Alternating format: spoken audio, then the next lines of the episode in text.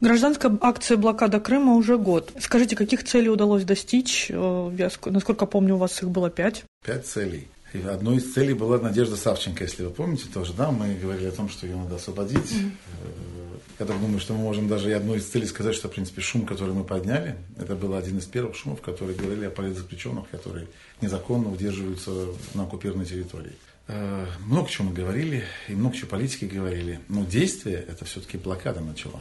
Блокада это реальный дуинг такой, да, то есть реальное что-то, что приближает, то есть деоккупирует Крым хотя бы в том, что люди за что-то берутся, за что-то с чем-то сплачиваются и что-то начинают делать. Понятно, что у наших политиков там, и у президента там, завязаны руки и ноги, потому что, с одной стороны, международное сообщество, которое там, а уже перешло все вот эти вот политические этапы, так называемые созревания, да, цивилизационные. И поэтому для них понять то, что происходит в Украине, можно. Но это у них было там давным-давно. Это все происходило уже, бурление, все, все, вся эта вот конституционная реформа внутри, которая формировалась через гражданское общество, она прошла уже, да. А у нас это все происходит. Плюс, естественно, Э, сосед такой нам попался. Поэтому блокада – это реальное дело, к которому мог каждый украинец, также думающий, которому не все равно, присоединиться и что-то начать делать. Вот это вот важное, что это именно блокада начала. Другое дело, что, естественно, она там как коза какая-то, которая, может быть, вот выглядит вот так вот, там какие-то куски шерсти торчали там. Ну, так выглядит гражданское общество.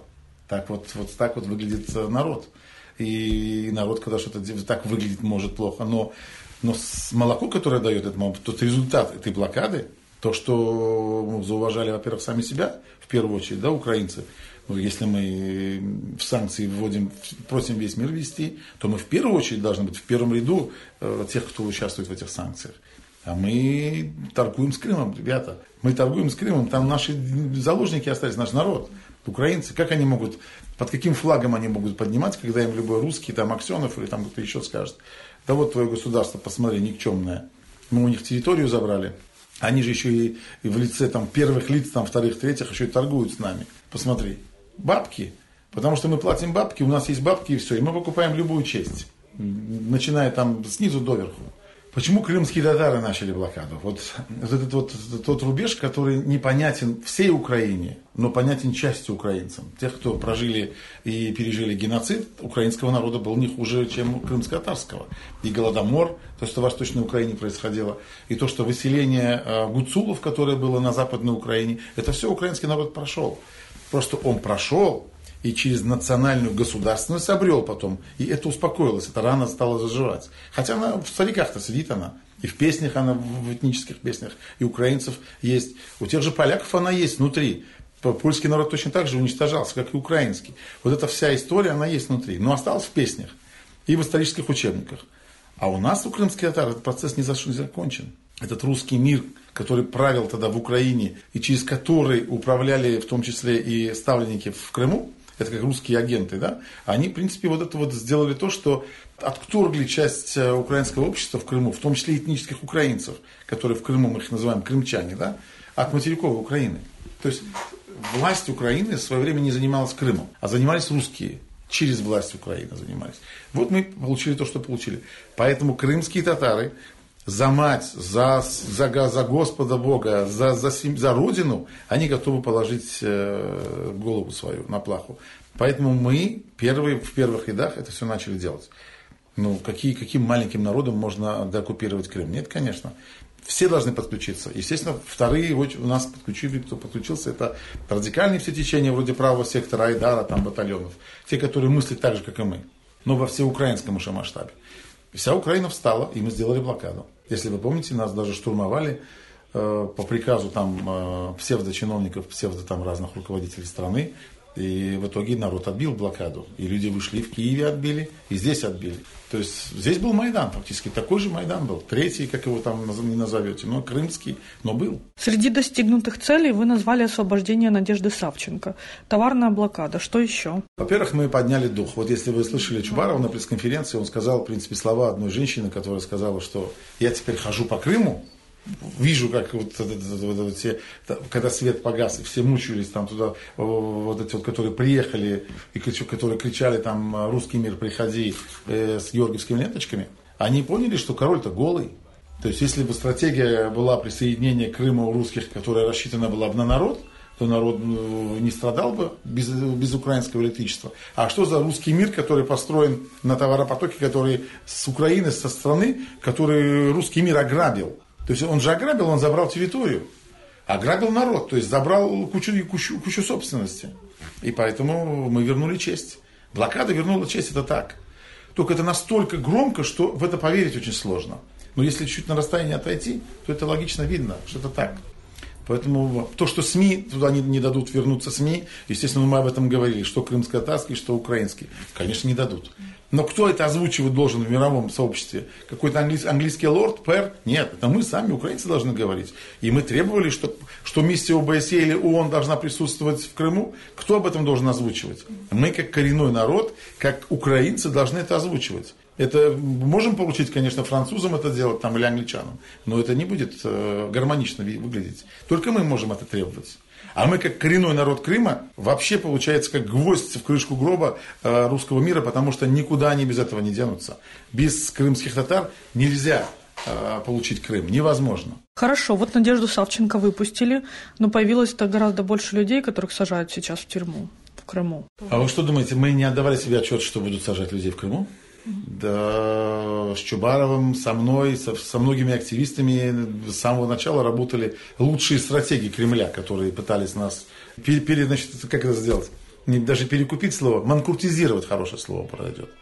Понимаете, но одно дело, когда вы общаетесь там с 20-30-летними там, детьми, которые не, не, не совсем с вами равнялись, другое дело, когда уже со взрослыми людьми вы общаетесь. Вопрос в том, что ну, очень многие люди даже по инту, интуитивно на генном уровне понимали, что такое русский сапог. У нас в хромосомном наборе это есть. А некоторые просто настолько молодые, что не читали историю, и в семье, может, не преподавалось это. И те, которые вот уверовали, то, что с приходом русского мира будет лучше в Крыму, они, естественно, остались ни с чем. Потому что после украинцев, крымских татар, кремлевская власть будет заниматься ими. И они это не уловили. Э, нельзя быть выборочно ненавидеть один народ. Будут ненавидеть всех, кто предал собственную мать. Все, это все для, для Кремля, все предатели. Поэтому мы озвучивали все эти пять пунктов, озвучивали, но мы понимали, что основной пункт – это вернуть честь, начать сопротивляться. Все, встать, взять дело в свои руки и оказать сопротивление.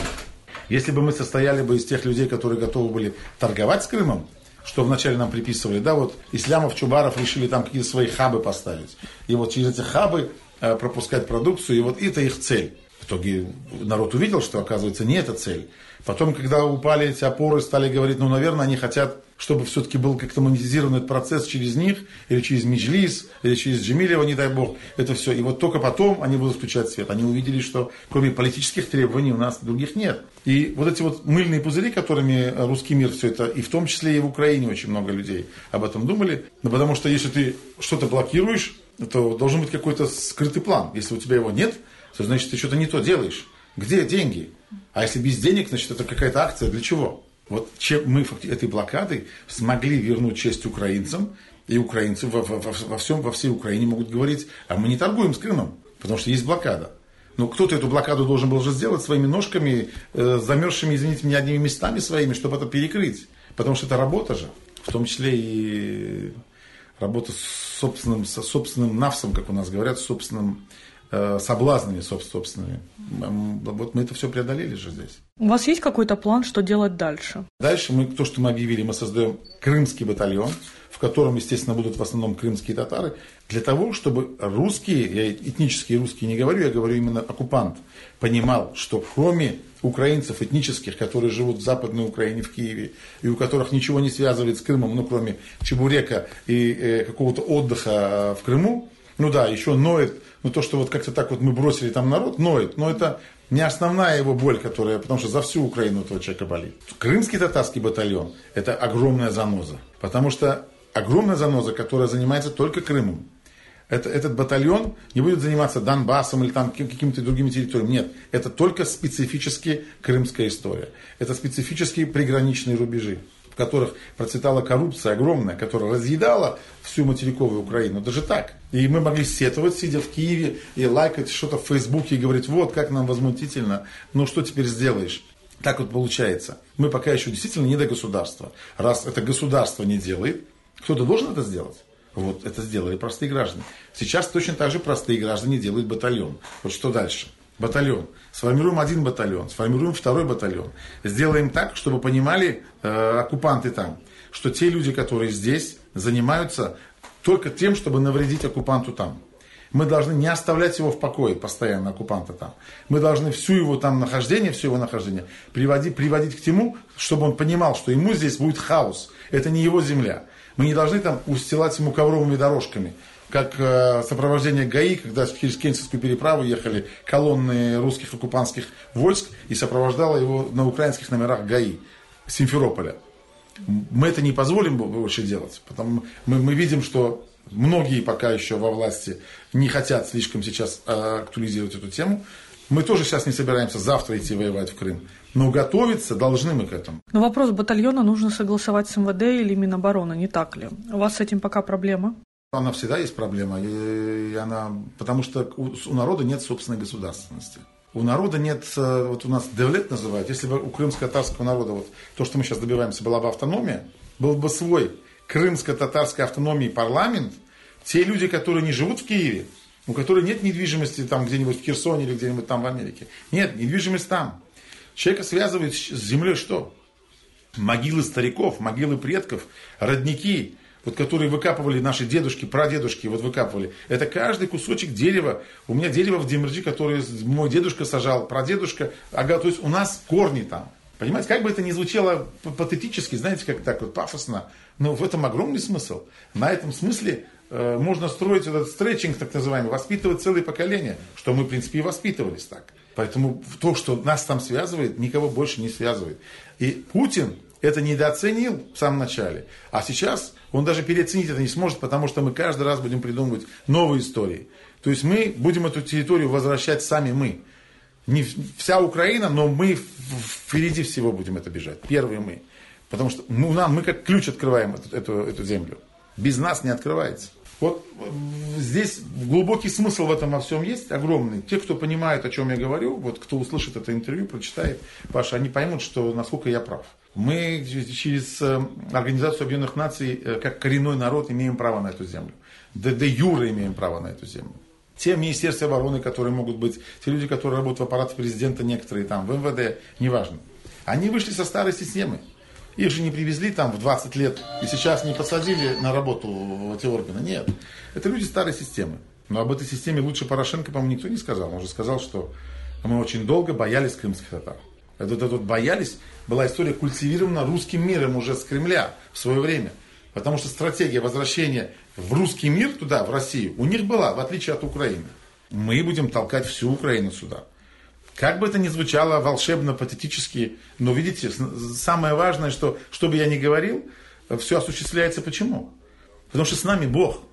Если Бог, мы идем Божьей дорогой, потому что Божья дорога это к могилам старикам, на родину. Поэтому у нас на флаге вы читали Родина или смерть. И с одной стороны, это великая честь вообще умереть за Родину. Со второй стороны, это что исторический факт, то, что мы можем... Вся Украина вспомнила, что у нее есть флаг, оказывается, прапор есть, и какого он цвета. Вся Украина. Мы этим махом, одним махом поняли вообще, насколько мы больны, насколько мы ничтожны в государственности, в державности. Мы же поняли, узнали, кто есть кто. Как у Высоцкого, помните, друга в горы тяни, рискни. Там ты поймешь, кто есть кто. Вот так оно и есть. Вот эта ситуация с блокадой, с Крымом, оно как катализатор внутренних процессов э, материковой Украины. Чего вам не хватает в действиях украинской власти? Стратегии государственного подхода. Государственный подход должен быть у государства, у, у сильных, ум, умных очень. Я считаю, что мы при РНБО нужно создать такой штаб, такой определенный оперативный штаб по, по возвращению территорий. Нам не нужны территории, министерства по оккупированным территориям. Что такое это? Мы, кого мы называем? Зачем? Мы сами говорим, что они оккупированы, что ли? Для чего? Чтобы сами себе сломать дух? Нет. Цели нет в этом министерстве. Министерство по деоккупированных, по деоккупации территории должно быть. Вот они должны каждый день, собравшись, принимать решение, что мы сегодня делаем, что завтра делаем, что послезавтра. Что мы не знаем, что у России есть враги, в том числе есть внутренние враги. Так давайте этих внутренних врагов поддерживать. Все, что наносит вред нашему врагу, нам плюс. Мы должны стратегию разрабатывать для этого определенную. Это такой штаб оперативный должен быть, в который должны войти все те, которые что-то могут делать. а не говорить с утра до вечера, что Крым Украина. Перестали поставлять продукты питания. Все, кто пришел с оккупантом туда, покупали квартиры, ходили в дома этих брошенных украинцев, которые вынуждены были уехать, разграбили санатории, все остальное прочее. Света нет. Теперь занимайся этим светом сам. Занимайся каждый день, занимайся бытовыми вопросами. И вынуждены придумывать разные схемы. Вот они штаб там собрали. А здесь штаб вот здесь. Вот по возвращению Крыма вы можете сказать, что вот здесь штаб есть у нас. И мы уже, уже действуем. И хотим, чтобы государство подключилось. Я, я как только увижу, что государственный аппарат способен сам действовать и действовать гораздо эффективнее, то зачем мне этим заниматься?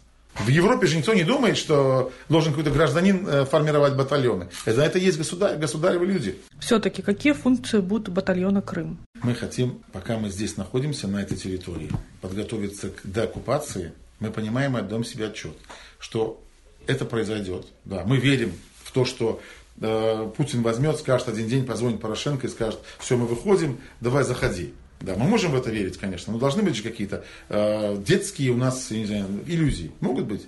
Вот они, детские иллюзии. С другой стороны, мы должны готовиться к тому, что будем освобождать силой все это дело. Ну, должны подготовиться и начать освобождать силой. Вот заходит украинская армия, заходит первая в этот поселок. Дальше ей надо двигаться до следующего поселка. В этом поселке как кто будет наводить порядок? Вот если это крымско-татарский поселок или другой, кто будет наводить порядок? Хозяин должен навести порядок. Вот хозяин на этой земле как коренной народ, это крымские татары. Вот Украине, вот сейчас она это поняла, и нужно дальше идти этим же путем. В каждом, везде, в каждом пункте, чтобы крымские татары, как коренной народ, как хозяева этой жизни, земли, должны выставить э, свой отряд. Везде.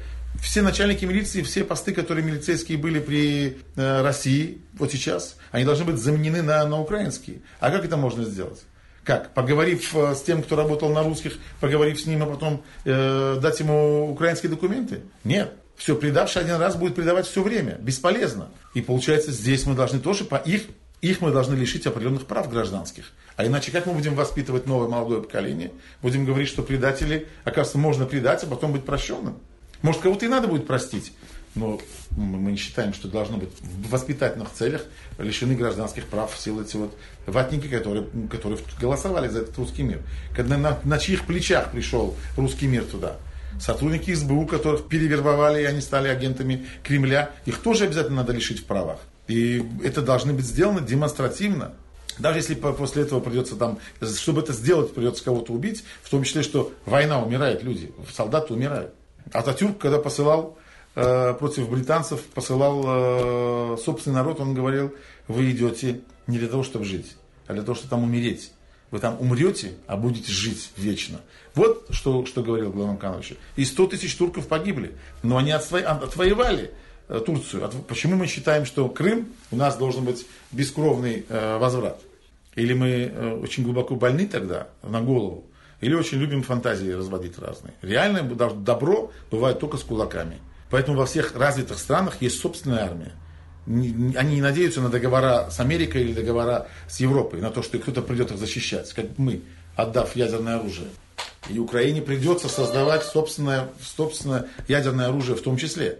Мы должны быть полноценной державой, чтобы никто даже и мысли не, не посмел думать на нас напасть. Только в этом мы сможем в будущем сохраниться. Иначе нас не будет. А на нашей, на нашей земле мы как торф э, превратимся в торф все без идеологии, без идеи, без инициативы, без никакой. И на этом торфе будет прорастать любой другой народ. И таких народов полно-полно было в истории, вспомните. Я не хочу участвовать в этом процессе, я хочу вернуться домой.